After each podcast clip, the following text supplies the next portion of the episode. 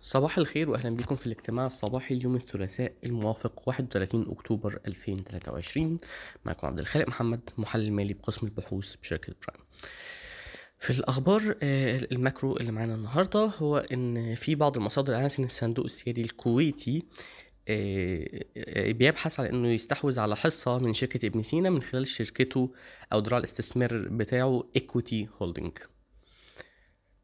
والصندوق السيادي الكويتي بيخطط إنه ياخد الحصة دي من السوق.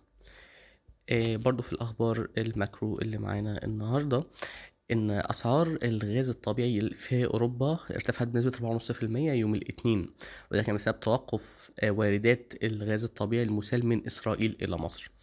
وكمان أسعار الغاز الطبيعي زادت بنسبة 30% خلال الثلاث أسابيع الماضية بعد بداية الحرب الفلسطينية الإسرائيلية. آه، الحكومة المصرية بتنوي طرح آه، عدة مزايدات جديدة للتنقيب عن الذهب في الربع الأول من 2024 وده برضه حسب بعض المصادر وده هيتضمن أكتر من 200 مكان مختلف في الصحراء آه، الغربية على مساحة 170 كيلو متر مربع. بعد كده عندنا بعض النتائج منها نتائج الدلتا للسكر.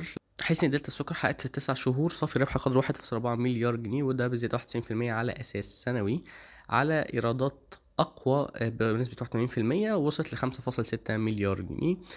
وهامش مجمل الربح وصل ل 36% بنمو قدره 2.7% برضه في النتائج المبدئية اللي عندنا النهاردة هي نتائج سيدي كرير حيث إنها برضه أعلنت نتائج التسع شهور حيث إنها حققت صافي ربح قدره 1.8 مليار جنيه وده آه، أعلى بنسبة 144% على أساس سنوي. وده كان على إيرادات أعلى اللي وصلت 9.7 مليار جنيه وده بزيادة قدرها 68% زيادة على أساس سنوي. هامش موجة الربح وصل ل 29% وده بزيادة 8% ع- آه، 8% على أساس سنوي.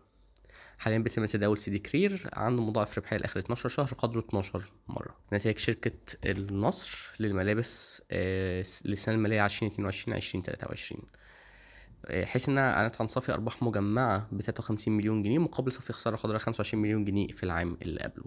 وده كان بسبب نمو ايرادات بنسبة 58% على أساس سنوي وتحسن هامش مجمل الربح بنسبة 2 نقطة مئوية إلى 34% زائد بقى كمان مكاسب فروق تقييم العملة بنسبة 14 مليون جنيه.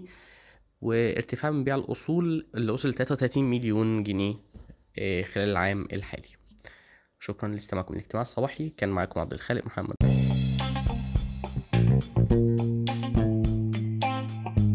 يرجى العلم أن هذا العرض هو لأغراض معرفية فقط، ولا يمكن اعتباره عرض أو توصية شراء أو بيع أو إدارة استثمارات أو خدمات استشارية. ينصح باستشارة مستشارك المالي قبل اتخاذ أي قرار استثماري، علماً بأن الأداء التاريخي ليس مؤشراً يعتمد عليه لتحديد الأداء في المستقبل.